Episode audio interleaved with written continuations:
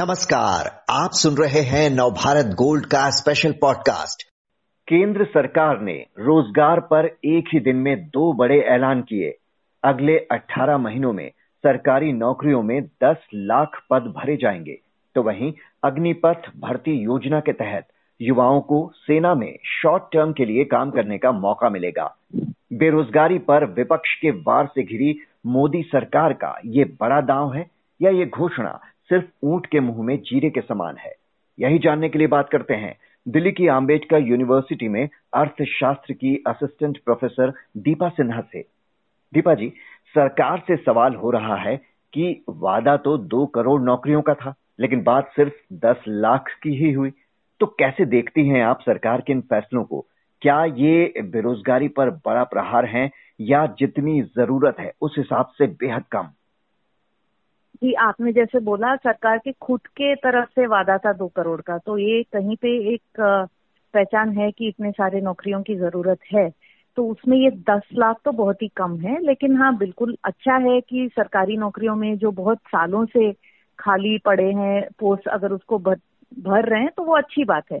लेकिन अगर हम उसका साइज़ देखें दस लाख बहुत ही कम है उससे बहुत ज़्यादा कुछ फ़र्क नहीं पड़ेगा मतलब इतना बड़ा कोई अनाउंसमेंट नहीं है। हम्म। तो क्या 10 लाख पदों पर भर्ती का ऐलान काफ़ी है कि विपक्ष नौकरियों के मुद्दे पर सरकार को अब घेर ही ना पाए? क्योंकि डेढ़ साल का जो समय है, वो इशारा करता है कि 2024 के चुनाव पर सरकार की नज़र है। हालाँकि सवाल ये हो रहा है कि स्वीकृत पदों की संख्या एक करोड़ है जो खाली पड़े हुए हैं। जी, बिल्कुल ही नहीं कि इन दस लाख के चलते अब विपक्ष के पार्टियाँ रोज़गार पे बात करना बंद करें। जैसे हमने कहा, ये दस लाख तो बहुत कम आंकड़ा है। दूसरी बात, जैसे आपने भी कहा, अगर हम राज्य सरकारें और बाकी सारा पब्लिक सेक्टर एंटरप्राइजेस सब ले लें तो और भी बहुत सारे नौकरियाँ हैं जो सरकार में ही क्रिएट हो सकते हैं।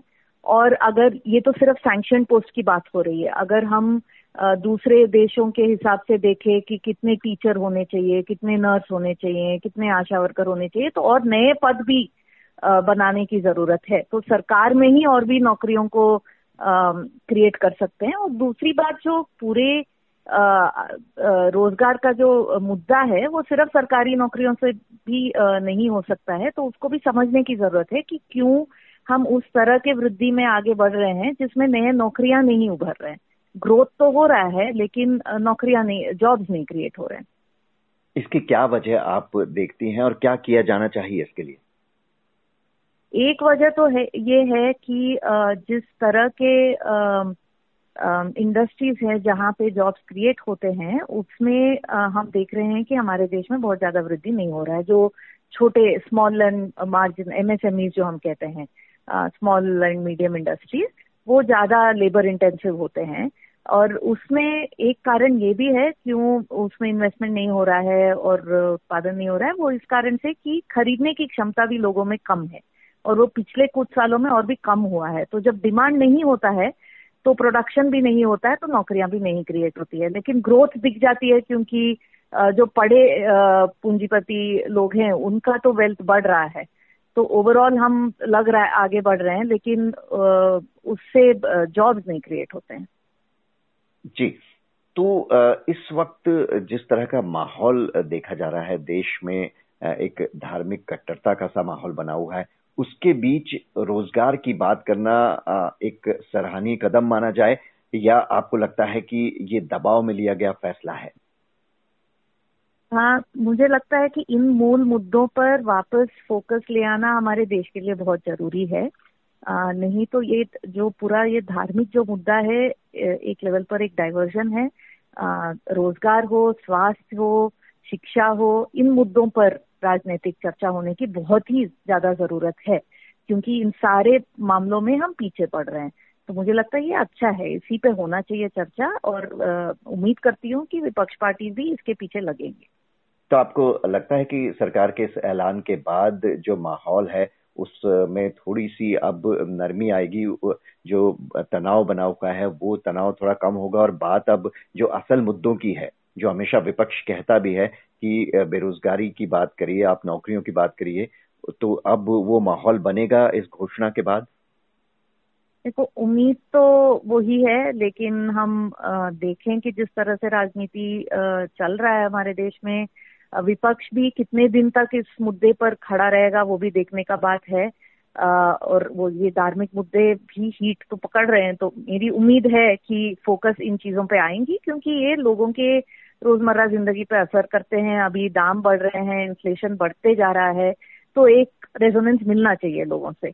आ, पर गारंटी तो हम कुछ बोल नहीं सकते उम्मीद ज़रूर है।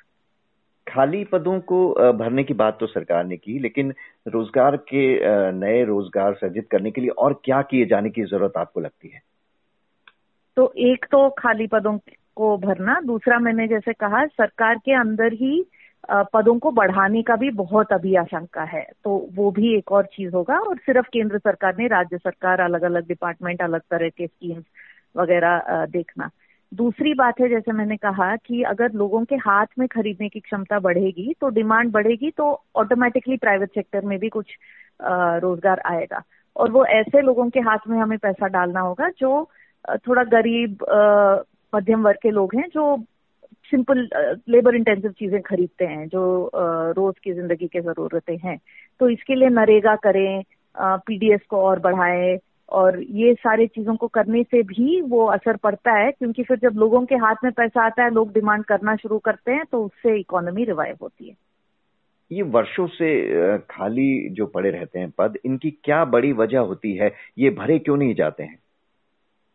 इनके दो तीन वजह होती है। एक तो प्रॉब्लम ये भी होता है कि बजट मतलब पैसा बचाने के लिए भी सरकार बहुत ज़्यादा कोशिश नहीं करती है इनको भरने के लिए। और फिर एक एक पद में हम जाके फिर देखे तो बहुत सारे पोस्ट में जो सिस्टम भी होता है उसके चलते फिर कोर्ट केसेस होते हैं, उससे भी रुक जाता है रिक्रूटमेंट वो उस तरह के प्रॉब्लम भी होते हैं। लेकिन ज़्यादातर यही है कि जितना कम आप भरोगे, उतने पैसे बचेंगे। आज के दूसरे बड़े ऐलान की अगर बात करें सेना में शॉर्ट टर्म के लिए युवाओं की भर्ती की कई साल से ये भर्तियाँ भी रुकी पड़ी हुई थी। अब सरकार हम्म। ने इनमें भर्ती की बात की है लेकिन सिर्फ़ चार साल के लिए। इसे कैसे देखती हैं आप?